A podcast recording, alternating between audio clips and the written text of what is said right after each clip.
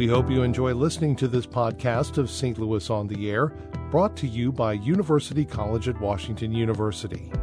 With undergraduate and graduate programs, part time, evening, and online. University College at Washington University, offering world class education within reach.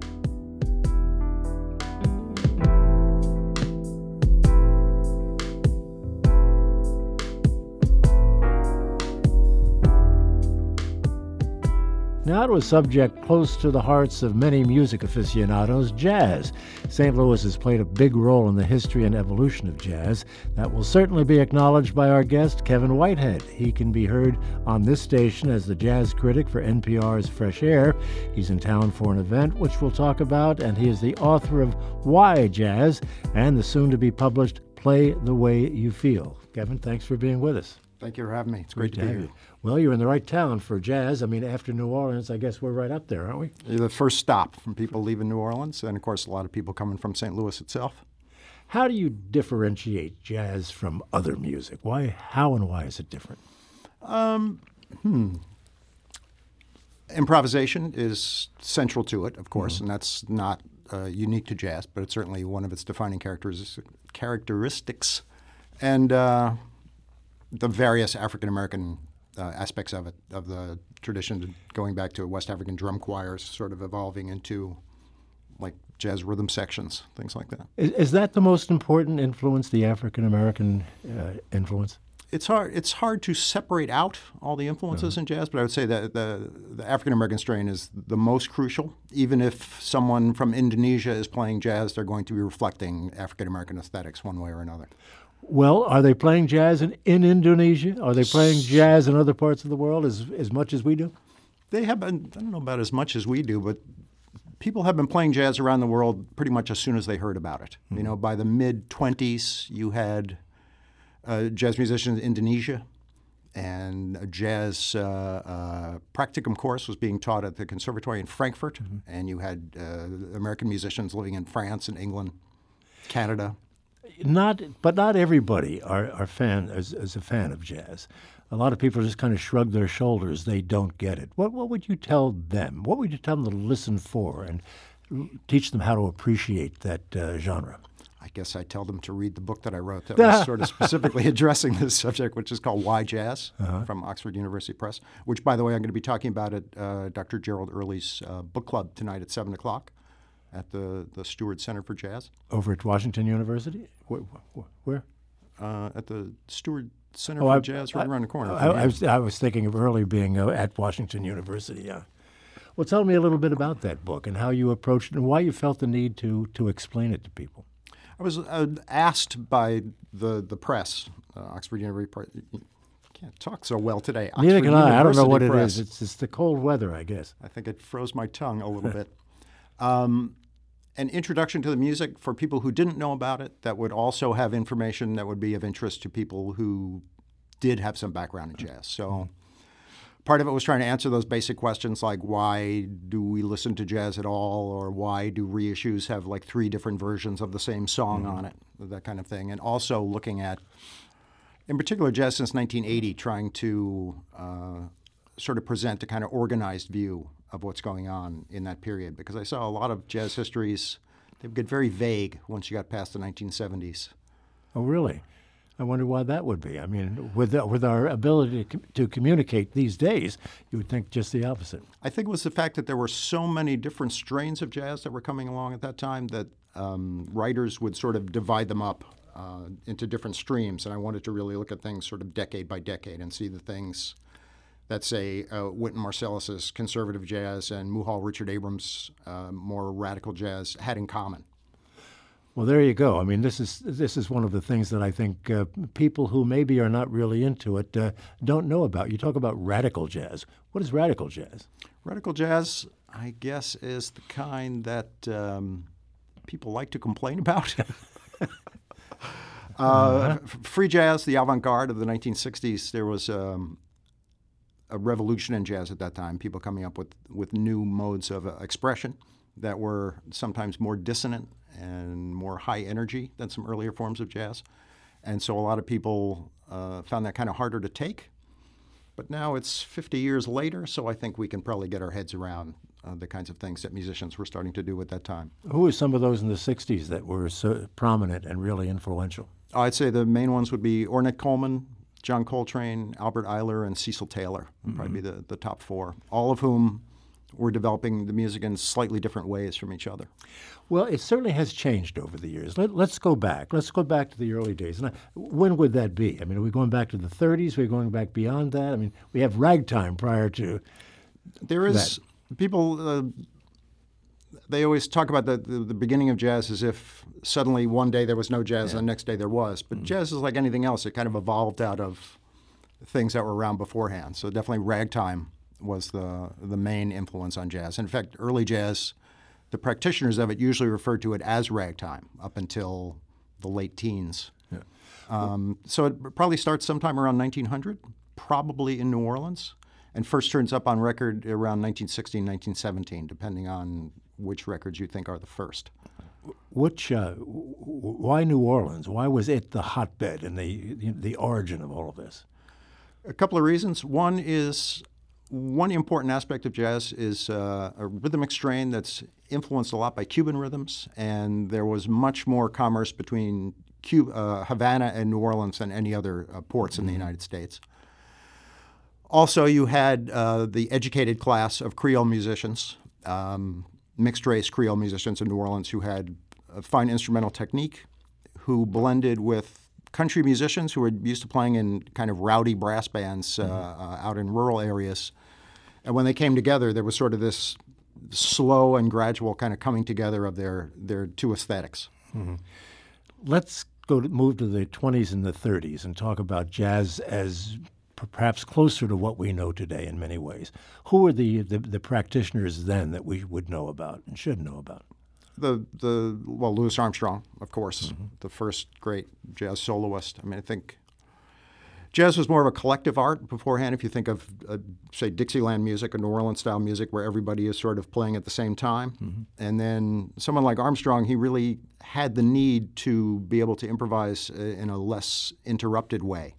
So they began musicians began to carve out space for a soloist in uh, in these re- recordings in particular, Armstrong's Hot Fives huh. were really uh, very important as far as that goes in the mid 20s. Do we put Duke Ellington into the mix? We certainly do. Uh, Ellington went uh, into the Cotton Club about, was it 1927, I think, 1928? He'd already been working in New York for a few years. He originally came from Washington, D.C. I shy away from superlatives when I talk about jazz, but Ellington was the greatest. He was the, the, the most comprehensive composer.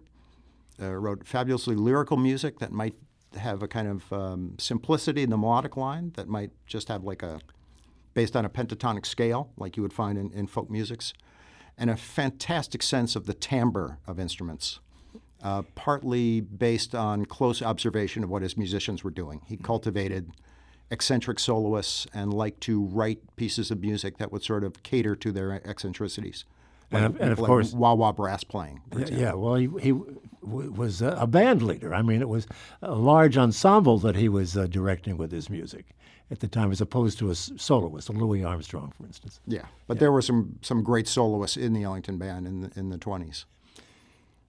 You mentioned that he was more melodic, and that's that's what I see. I can I can hum uh, Duke Ellington songs and I can whistle his songs, but I can't do it to a lot of the people today. Um, let's it's, let's it's harder. Yes, I agree with you on that. Yeah. Um, you brought some music along with you that we'd like to hear. That perhaps you can uh, instruct us to how some of this is different from what people of my vintage might be uh, more familiar with. Well, which would you like to listen to first? And uh, um, you, why don't we listen to uh, uh, Christian Scott, uh, Atunde Adjuah, and his piece, um, "The Reckoning." The Reckoning. The Reckoning. Let's listen to that, and you can tell us what, actually what we're listening to.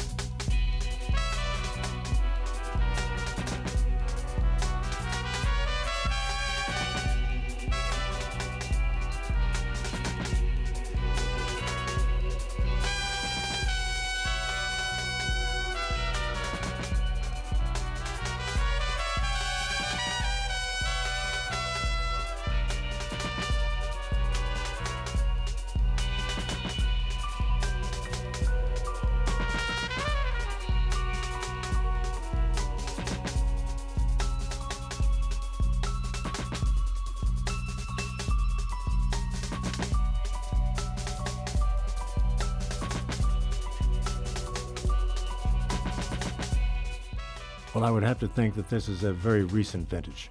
Yes, it's uh, from uh, an EP that came out last year called Ruler Rebel. What sets it apart? First of all, I should mention uh, Christian Scott Tunde Adjuah is a trumpet player from New Orleans, so he has that connection back to uh, the early days. And um, what fascinates me about this music is how he's using modern kind of post hip hop production techniques, using drum machines and things like that, but still manages to get this kind of iconic uh, New Orleans um, brass sound in it. And this idea of uh, music being made in a resonant space. New Orleans is a place where people make a lot of the physical environment. You used to hear these stories about how Buddy Bolden, the first great jazz cornet player of the early years of the century, could be heard playing miles away, or so the story goes. And uh, as brass bands would say, move through a neighborhood, you'd have this thing happening where sometimes you could hear the sound very clearly, and sometimes it would be obscured by houses in the way, so the sound would kind of come in and out. And there's a sense of that same kind of uh, uh, sound moving in and out in this piece of music. You- so you- what I like about it is I'm, I'm always on about the idea that jazz reinvents itself out of its root materials, and I think this is a good example of how someone does something that's it's really contemporary, but also acknowledges the kind of uh, uh, distant early days of the music. You mentioned hip hop a moment ago. Is there an influence, a jazz influence on hip hop, or vice versa? I would say both. Certainly in early hip hop, um, a lot of the samples that were used behind rappers were drawn from vintage jazz records, uh, particularly of uh, hard bop records of the 50s and 60s. But then a few years after that, we began to see generations of musicians coming along who had always had hip hop in their lives, the way a previous generation had grown up on, on rock music, let's say. And so that seeps into their sense of rhythm and their sense of uh, uh, what's acceptable and what can be manipulated in a jazz like way. Yeah, see, I see hip hop. I'm not an aficionado by any stretch of the imagination, imagination but uh, you know, I see it as, as just a beat. I don't hear much music there per se. Well, this isn't the place to debate that, I would say, but certainly the beat is a good starting point. You know, it's um, there was a time when, uh, particularly hip hop beats, you would hear jazz drummers kind of uh, uh, quote them in a self conscious way. And then, sometime maybe about 15 years ago or so, it sounded like they really kind of incorporated those hip hop beats into a much more free flowing kind of Yeah. uh, uh, jazz aesthetic. Yeah. So I think it's it's just a question of what musicians grow up with, what seems like um, you know, music of their own time. Okay, well, let's not debate that now. But I have some other thoughts on it, but I better not get into them. let's uh, let's have some more music, though. Uh, what is your next choice here, and how is it going to be different from what we just heard? Uh, let's listen to uh, the clarinet player Andy Biskin. Already, Uh, he has a piece called I can't read my own handwriting anymore. Muskrat. Muskrat, thank you, which is a children's song from the Kentucky Coal Country, I believe. and this has vocal as uh, it. Uh, no, it's a it's an instrumental version. Andy Biskin, the clarinet player, was an assistant in the 1970s to the folklorist Alan Lomax. So his recent album was taking songs that Alan Lomax had collected and presenting kind of modern uh, versions of it for an unusual ensemble. The lineup of this band is clarinet, drums, and three trumpets. I can't think of another band that has quite that instrumentation. yeah, well, let's give it a listen.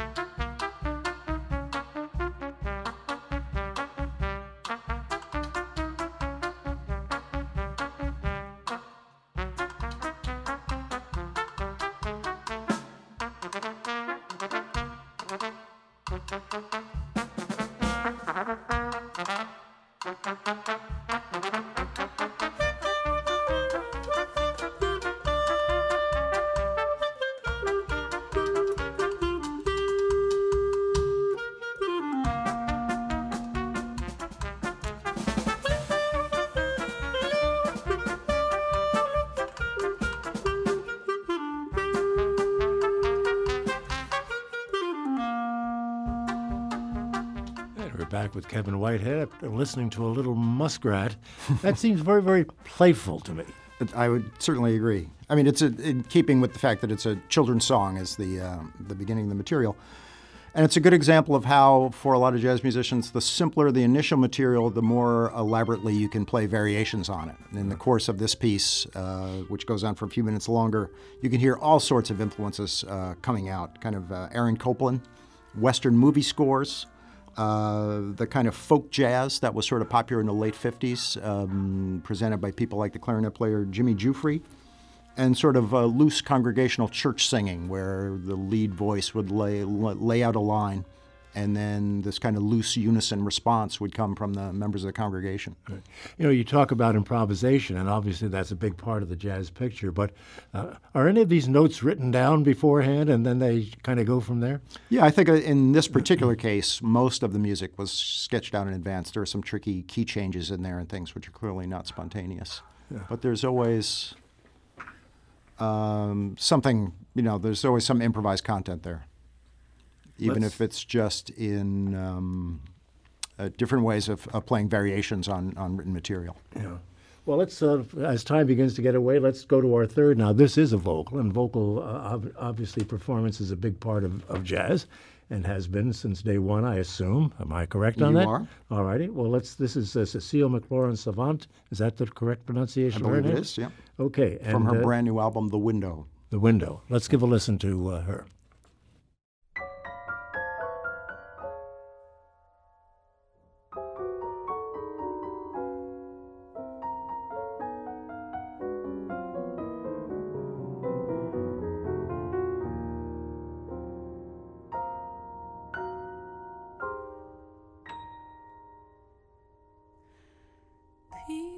Hand in hand. Have I lived to see the milk and honey land? Where hate's a dream and love forever stands? Or is this a vision in my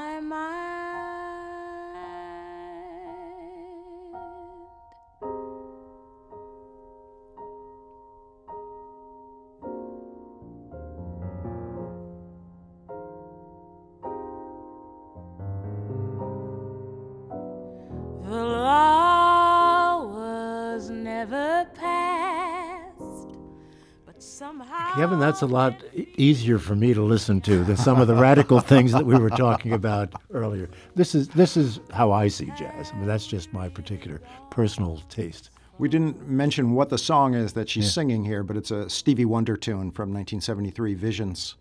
Um, I think Cecile McLorin Salvant is a fantastic singer. That's one reason I wanted to listen to her today. And um, it's a reminder that jazz continues to generate great singers like herself and also a reminder that musicians are so influenced by the kind of thing that they grew up with. You know, this Stevie Wonder's music would have been something that was in her ears all along, sure. and kind of shows how the jazz repertoire has kind of changed a lot since the time when most musicians were playing songs from like Broadway or the movies. You know, mm-hmm. that kind of traditional American pop song. Why is this called jazz, though? It's so different from Coltrane and so different from uh, some of the other performances that we've even heard here today? Because it still has that kind of creative improvisational aesthetic behind it. Mm-hmm. You know, she and the piano player Sullivan Fortner, they have a, a really nice rapport. Um, and I, I, really like the intimacy of this sound also. Yeah. But certainly they, they sat down and went over this before she started. Oh singing. yeah, they're, yeah. clearly they're uh, very well rehearsed. She's super conscientious about these things.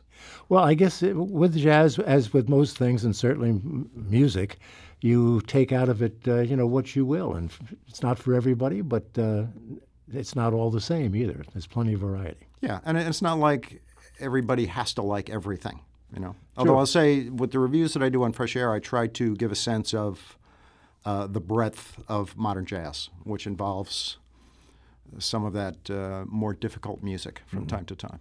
Do you like everything? I like pretty much everything I review on the radio. Mm-hmm. Do I like everything? No. Mm-hmm. I don't think anybody likes everything, but I also recognize that we all have uh, deaf spots, let's call them. People who are great, but maybe we aren't personally so fond of what they do. Mm-hmm. You're, you're, in town for an event uh, tomorrow night. We should talk about that a little bit because you're talking about a yet to be published book correct? That uh, is dealing with jazz and films, that, that history. That sounds really fascinating to me. Yeah, I'm glad you think so. Uh, the book is called Play the Way You Feel, and it's due out from Oxford sometime next year. And um, it's a look from a jazz perspective at movies that take jazz as subject matter. Um, and also a few films in which there are uh, scenes in which jazz intrudes on the narrative for mm. uh, a few minutes. Intrudes on the narrative, just takes over. Uh, like there's a there was a, a, movie a couple of years ago called Genius about the relationship between the editor Maxwell Perkins and the writer um, Thomas Wolfe, mm-hmm. and at one point Thomas Wolfe feels that Perkins is cutting too much of his prose, so he decides to take Perkins up to Harlem to hear the jazz music that inspires his prose. And it's sort of unique in jazz films in that you see a lot of people who love jazz in the movies, and you see a lot of people who hate it. But Maxwell Perkins is the perfectly jazz indifferent person. He listens to the music and then excuses himself and goes home and goes right back to slashing away at Thomas Wolfe's prose as if hearing jazz hadn't hadn't changed a thing for him. What What are some of the early movies in which uh, th- this sort of thing was featured? Jazz was a was a character, if you will. Well, of course, the f- the first talking picture, the first talking feature film, The Jazz, jazz Singer, with Al, Al Jolson. Everybody always says Al Jolson wasn't really a jazz singer, and that's true. But he was a jazz whistler. He does a fantastic uh, uh, whistling solo on Toot Toot Tootsie. Huh in that film, which is quite remarkable. And there were a few other early ones. There was a from 1929. There's a a Rudy Vallee film, and uh, the name of which I am completely blanking on at this time. The the Vagabond something. How embarrassing! Where he's a, a, a mail order saxophonist who uh, ups his game to the point where he can go on the radio and uh, impersonate a, a name band leader. There's also a 1929 film called Street Girl, in which a violinist from Eastern Europe becomes uh, embroiled with a jazz band in New York. Are these still available? Can I they find are, them on Netflix? you can find some of them on YouTube and really? some of them on Netflix, I think. Most of them are around somewhere or other. I think I've got a lot of studying to do to catch up on my jazz uh, jazz knowledge. But I appreciate Kevin Whitehead your being here. I should point out that uh, you're going to be appearing tomorrow night at seven o'clock at the Jazz St. Louis Whitaker Jazz Speaks Play the Way You Feel event. That's the Grants View branch of the St. Louis County Library. You'll have a good crowd there, I'm sure. I'm hoping so. Great to We're have you with. We're going to show some clips. It'll, it'll, be nice, I think. Oh, you've got some, some film clips. Some yeah. of these old. Mm-hmm. oh, great. That's going to be great. Seven o'clock tomorrow night. Kevin Whitehead, thank you. You are welcome. Great to see you.